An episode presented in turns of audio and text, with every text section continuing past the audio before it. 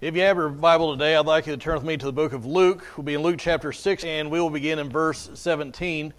Luke chapter 6 and verse 17. And uh, the text that we're going to look at today has caused a lot of discussion and, frankly, um, a bit of confusion both among Bible scholars and churchgoers alike. We're going to look at Jesus' Sermon on the Plain. His Sermon on the Plain. Now, that may kind of uh, may kind of strike you as odd because you didn't know that there were planes in the Bible. I'm not talking about Boeing. I'm talking about a flat place as opposed to a mountain. And but that still might kind of strike you as strange because you may be familiar with the Sermon on the Mount, and you may not have even realized there was a sermon on the plain. And maybe that maybe you did, maybe you remember that, but you didn't remember that there were really any differences between Matthew's gospel and Luke's gospel in, in the, the record of these things.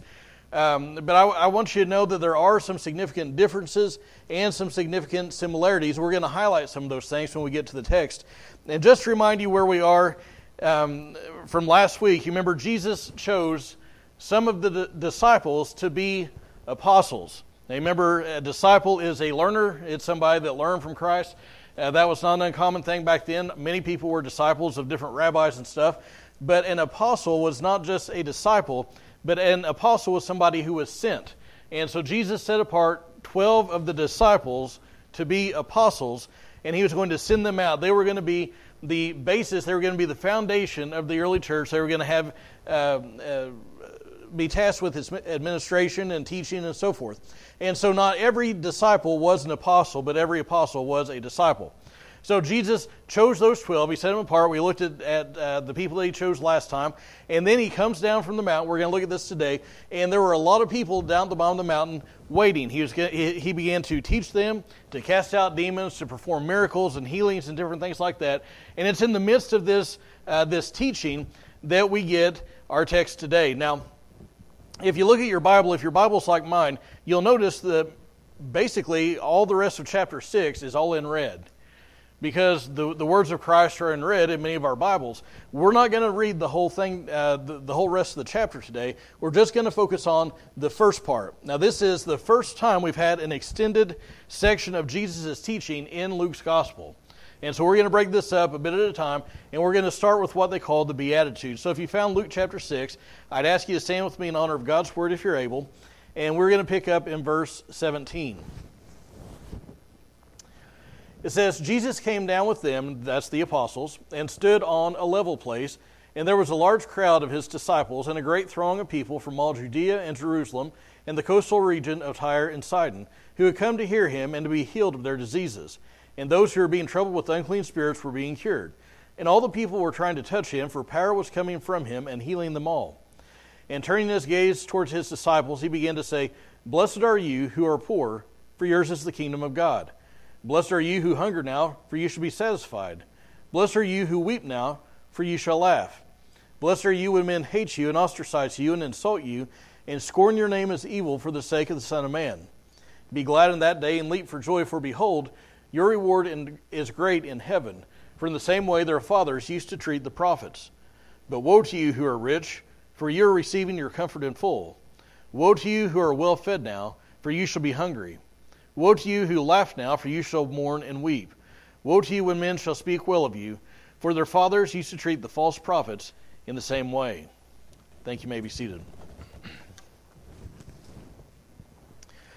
Now, as we begin, I want to I want to address what you might call the elephant in the room, and the elephant in the room with our text is this.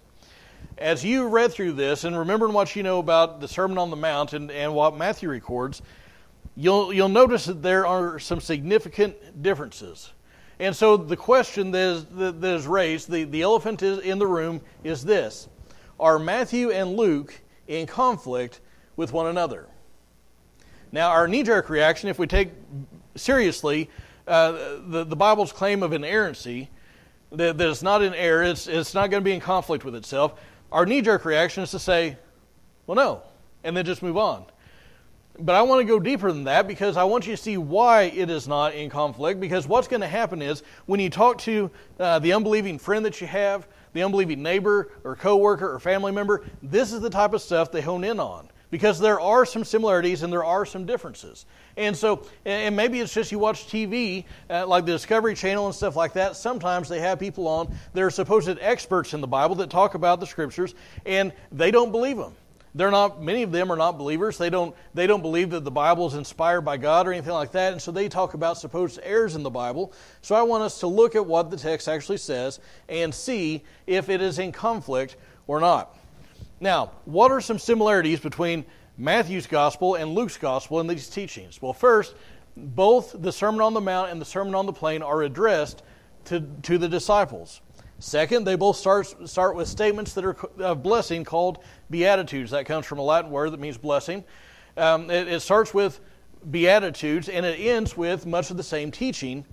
Yet, uh, and you remember, you remember the, the word uh, blessed or blessed here has the idea of, of fortunate or happy.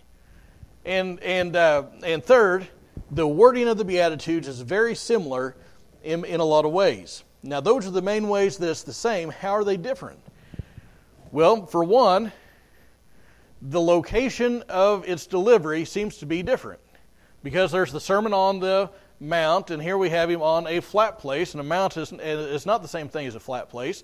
So, a mount and a plain is one difference. Matthew's version applies things more spiritually, so we see things like, Blessed are the not poor, but the poor, what? You remember? Poor in spirit, for there's the kingdom of heaven. And here we have, blessed are the poor. And so we have, it seems almost like a, a more of a, a spiritual application in Matthew.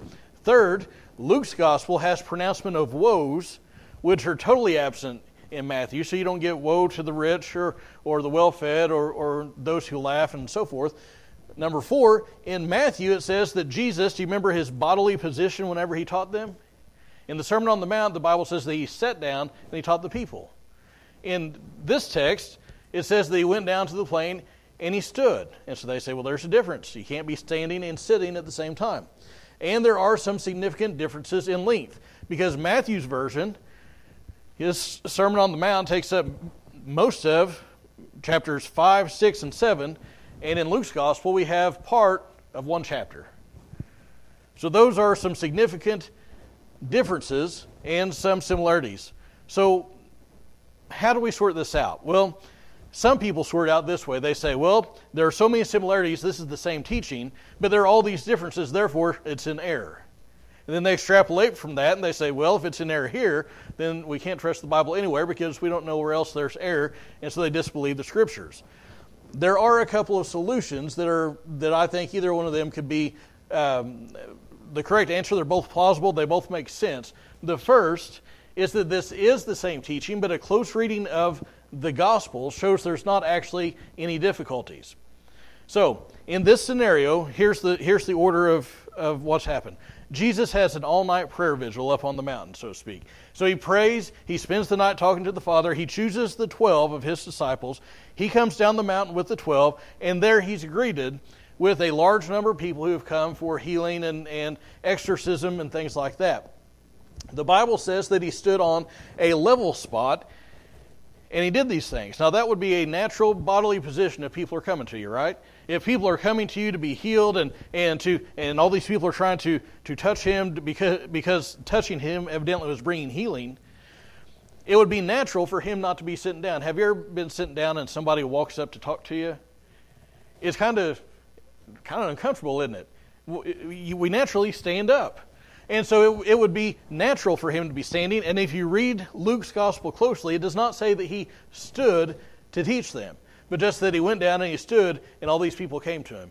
So there's no, uh, there's no con- uh, contradiction between their, his bodily positions.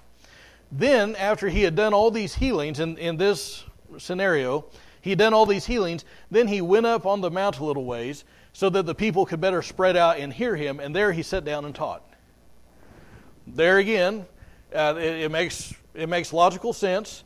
And if, again, if you read carefully, Luke's gospel does not say that he taught even in the plain, just that he went down and that's where everybody met him. So it's quite possible that he went back up on the mount, at least a little ways, and he sat down to teach. So that is, that is, that takes care of that part. But what about the differences in the content? Well, in this uh, scenario, The differences in teaching could be that Luke is giving us a summary of the teaching. So Matthew has a more expanded version. Blessed are not the poor, but the poor in spirit. Luke just kind of chops off the end of it. And in, in that case, for instance, there's an Aramaic word that means both poor and poor in spirit. One word. So it's possible that this is just a summation of what he said if this is the same teaching. Uh, uh, that satisfactorily resolves this issue, I think. The other solution, and this is the way that I tend to lean, is that this is not the same teaching. These are two different instances where Jesus teaches the people. And that would easily explain the differences between them.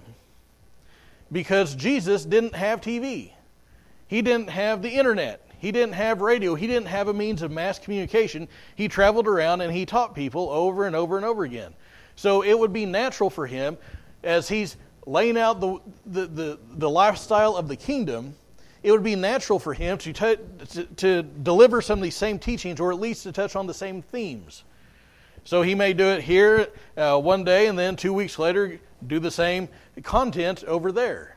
And if you've ever been in a classroom, you know that it is virtually impossible.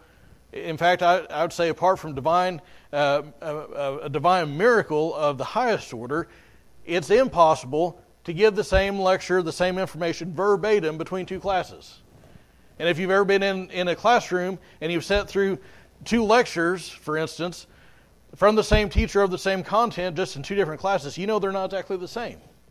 Because what happens is you may have a different emphasis with one class that you don't have in another. You may get some feedback from somebody where you answer a question or, or somebody's kind of looking at you like a, uh, like they don't understand, so you try to explain a little bit differently, a little bit different wording. Um, also, if this is not the same teaching exactly as Matthew, the, the slight differences give us a deeper picture of what he's teaching than if he just would have done it verbatim uh, both times. So I think that those things uh, that that explains the the difference in location, the difference in bodily position, that explains the difference in wording. I think, I think this most easily explains the two differences.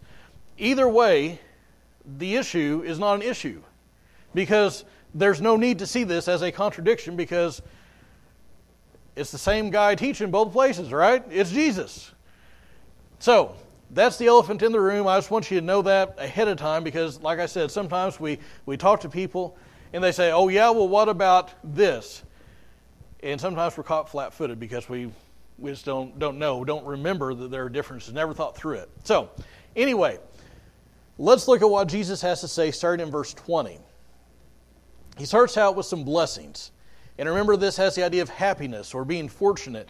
And you'll notice he says that it says that he turned towards his disciples and gave this teaching. So remember, there are three different groups of people in this picture with Jesus. There are the apostles, the 12 that came down with him there are the disciples, which in this case talks about the larger crowd of people who were following Jesus, who were learning from him.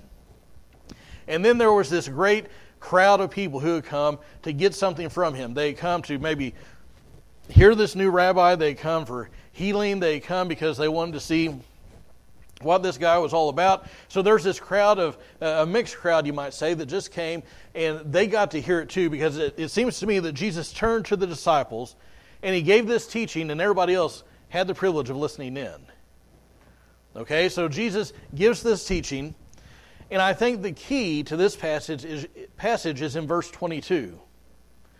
If you'll, if you'll notice what it says, it says that this rejection, this hungering, this poverty, and I think they're all rooted, I think they're all linked, and they're all rooted, I believe, in being on account of the Son of Man. Said another way, Jesus is warning them ahead of time of some of the difficulties they're going to face because they're his followers. Jesus is telling them what life in the kingdom is like. And the first thing that he says, he says, Blessed are the poor. Blessed are the poor. Now, the subtle difference, as I said, one of the subtle differences is uh, between Matthew and Luke is Matthew says, Blessed are the poor in spirit, Luke says, Blessed are the poor. But you'll also notice there's a difference in. Do you remember first person, second person, third person in in uh, uh, English? So, third person, he says, Blessed are those who are poor in spirit in Matthew. In Luke, it's second person. He said, Blessed are you. Blessed are you poor.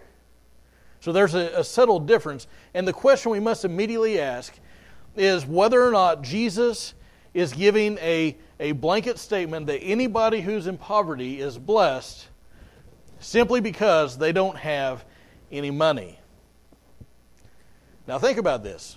Are they eh, are people blessed because they're poor regardless of the reason they're poor? If somebody let's say is too lazy to do a good day's work and they get fired and now they don't have any money, are they blessed by God because they were lazy? What about the person who who, who is poor for whatever reason, but yet they hate God in their hearts? Is Jesus saying they're blessed even if they hate God? Well, the answer to that is obviously, I hope it's obvious, it's no.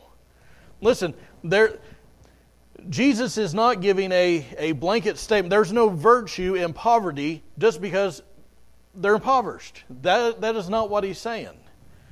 Likewise, when he mentions those who are hungry, there's no virtue in skipping breakfast and being hungry.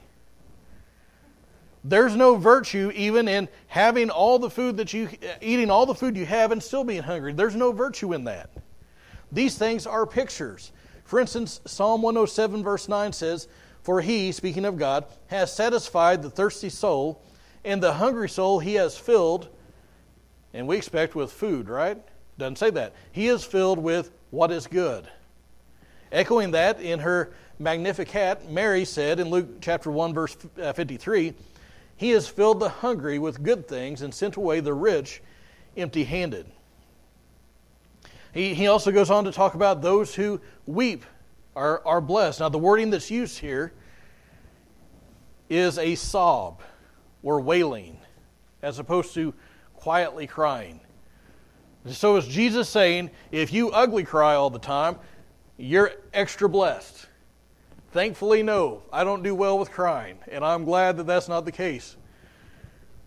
All these, all these pictures, I think, are linked to one another, and they're linked to verse 22, I believe. And that is that all these things are happening because of our relationship to Jesus, and therefore we experience His blessing. He's telling us what the kingdom is like, both here and now, but also in the future. Because notice, if, if you would, and don't, don't miss this, if you'll notice right at the end of these blessings, two of the four times, he uses the word now. And the other two times, there's the language of immediacy. In other words, what he's saying is, this is the way things are right now. And that makes us naturally think, well, what about in the future? And that's the emphasis here. And what he's saying is there are people who get puffed up, they're, they're proud, they're full, they're satisfied. They're, they're, they're not poor, they are rich. And they feel that they have no need of God. They have no need of Jesus. They don't mourn, they don't weep over their sin. That's one type of person. Jesus says the other type of person is the one who bets it all on Jesus. This is the type of person who trusts in Him. So, what does the kingdom life look like? It looks like upside down from all the world thinks. The Christian life is upside down from the world's perspective. See, to the world, who is the person who is fortunate and happy? What's the person who has money in the bank, who is satisfied with life, who has food in their belly, who has all these things? They, they're, they're not sad because of their sin or, or because of anything else. Those are, the, those are the happy ones. Those are the blessed ones. And Jesus turns that on its head. He said, That's not the way it is in my kingdom. The blessed person, the happy person, the fortunate soul is not the one who laughs and smiles now, but later has cause to weep. The blessed and happy soul is the one who weeps and grieves over their sin, and they experience sorrow as people turn away from Jesus, who turn away from them because of Jesus. That's the blessed person because they have weeping now, but one day that's all going to change. Blessed is the person who is not satisfied and full, thinking that they, they have no need of God. But the person that's blessed is the one who recognizes their spiritual poverty. They recognize that they need Jesus. They may be financially poor, but they are rich toward God. That's what the kingdom looks like. It takes the world's values and inverts them, it turns it on its head. But his teaching goes beyond that because the Bible tells us, and Jesus later in, in, in the Gospels calls us to deny ourselves and take up our cross and follow him. The Bible says that all who, who live a godly life will be persecuted. That may result in somebody, let's say, losing their livelihood because of their faith. They won't bow the knee, they hold fast their integrity. They won't succumb to the societal pressures, for instance, to say that homosexuality and homosexual lifestyle is a moral good. They won't affirm the profaning of marriage. They won't say that, that the, the slaughter of the unborn is okay in God's sight. These are people that will tell Caesar, Caesar is not Lord, Jesus is Lord, and Caesar is, is obligated to bow down to him, to follow him, and to do what he says. These are people who will stand up for what's right, and it's going to cost them. Now, we see this happening elsewhere in the world. I think especially places like China and some of the Middle Eastern countries, where people are systematically taken to re education camps, who are murdered, who are tortured because of the name of Jesus. And we don't have that here. We don't have that in our country. We have had an easy Christianity. But listen, some of this stuff is starting to creep over into our, our nation. Some of these pressures are starting to, to, to mount where you're not going to be able to have a job if you refuse to call a dude in a dress a woman. That's a man playing dress up. And I know even what I just said, this is going to be on YouTube. That alone is enough to get us kicked off YouTube right now. This stuff isn't here full force yet, but it is coming this way. Listen, this stuff may result in weeping, it may result in being ostracized. But notice again that word now. That's the condition of things right now, but one day things are going to be different.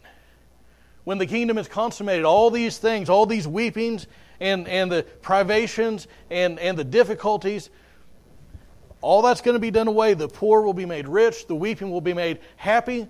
They will laugh and experience joy, and the things that, that, that once caused pain and, and all the bad in our lives, those things will be done away with, and it'll, it'll be a, a distant memory. But now, Jesus says, you're going to have some bad times. But you'll notice he finishes up with a section of woes. Now, this is not woe as opposed to giddy up. This is woe, as in this is bad. This is a pronouncement of judgment, a pronouncement of condemnation. It's a warning. And Jesus issues a number of warnings. He says, Woe to the rich. Those people who are satisfied with their material goods, they don't think they have anything to worry about. They feel secure in their possessions. They don't recognize their need for the Lord. He says, Woe to those who are well fed and, and those who laugh not because there's anything inherently wrong with laughter. Laughter is a gift from God. I'm thankful for laughter. I'm thankful for food, obviously. I mean, we, we, th- these things are not bad.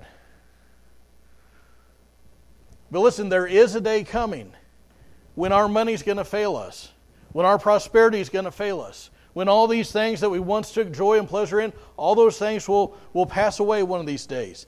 And all those times that people laughed and scoffed as, as the preacher pled with them to turn to Christ, all the times when, when mom and dad and friends and relatives pled with them to turn to Christ and consider eternity, they couldn't be bothered with those things. And Jesus says, Woe to you!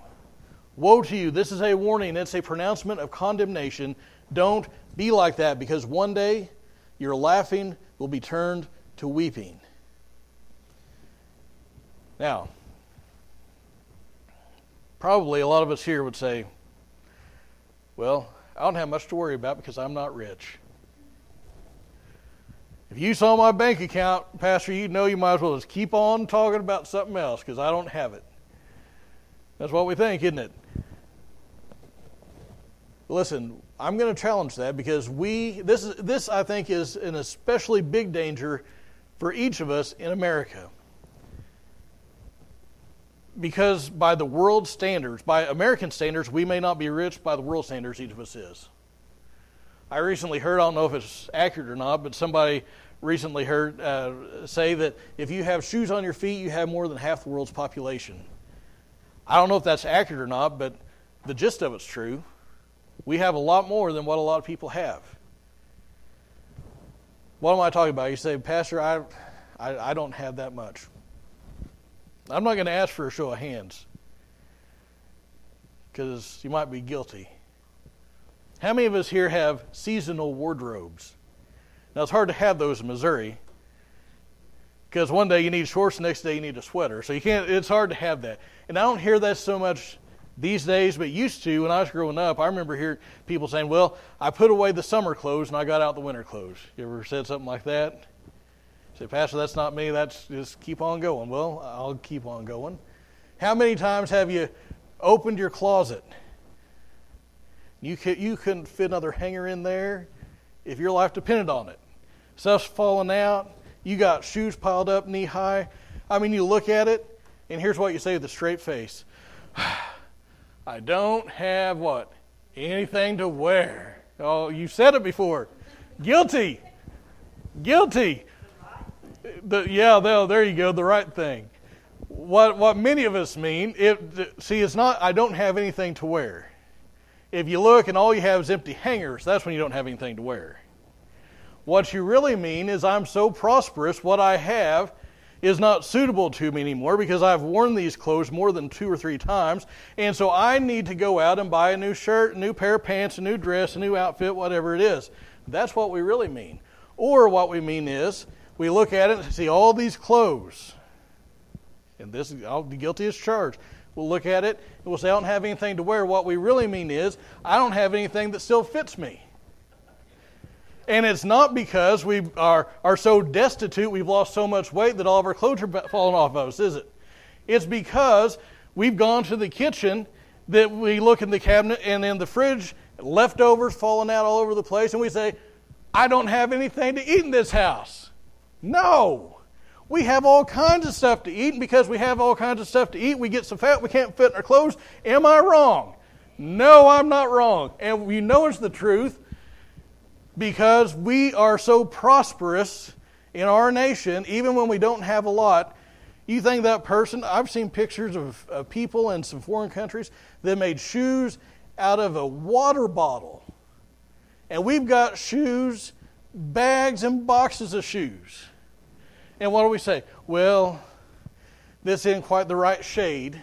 I better go get me some more. And then we turn around with a straight face say, I don't have anything to wear. I'm not rich. I'm not I don't have anything. Baloney. And there's a danger in here because Jesus says, Woe to you who are rich. We can let those, those things, those riches become focuses in our lives. Luke said, or Jesus said in Luke 12, 15, Beware and be on your guard against every form of greed, for not even when one has an abundance does his life consist of his possessions. We would be wise to heed Jesus' warning because he's talking to us. You can be rich in this world and a pauper towards God. And what a terrible trade it is to make. Listen, there's nothing inherently pious about being in poverty.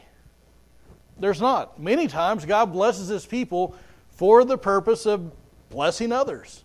He'll bless His people so they can use their resources to fund ministry and further His kingdom.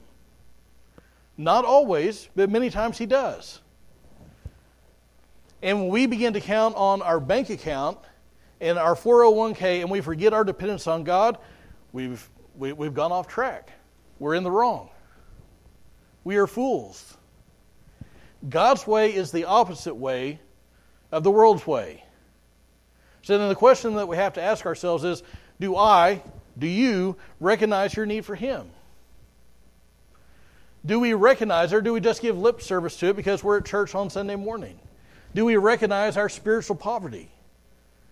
Because the only thing we bring to Christ is our sin. Our righteousness, our, our righteous deeds are filthy rags. The only thing we bring to salvation is the sin that makes it necessary. There's an old hymn that says, Nothing in my hands I bring, simply to thy cross I cling.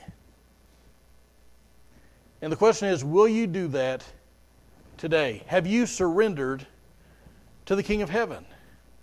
Will you lay down your arms? Will you lay down all your re- rebellion and surrender to the King of Heaven? Say, well, I've done that. Well, Christian, do you live like Jesus is Lord? Do you take up your cross? Do you deny yourself? Do you follow Him? Because that's the high call of discipleship. In this life, we're never going to fully deny ourselves. It's not going to happen. But on a daily basis, Jesus calls us to day after day to take up our cross and follow Him. Why don't you stand with me as musicians come? And as you stand, I ask you bow your heads and close your eyes.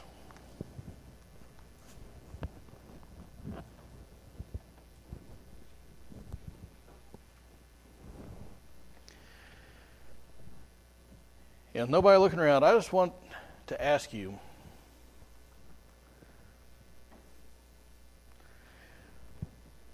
do your values line up more with Christ's kingdom or the world's kingdom?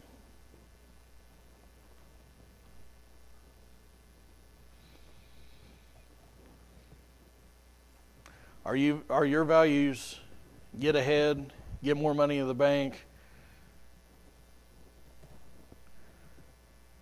Nothing wrong with, with saving, nothing wrong with planning. Those things are, are good to do. But when we start to get our eyes off the giver and put them on the gift, we've, we've gone off track.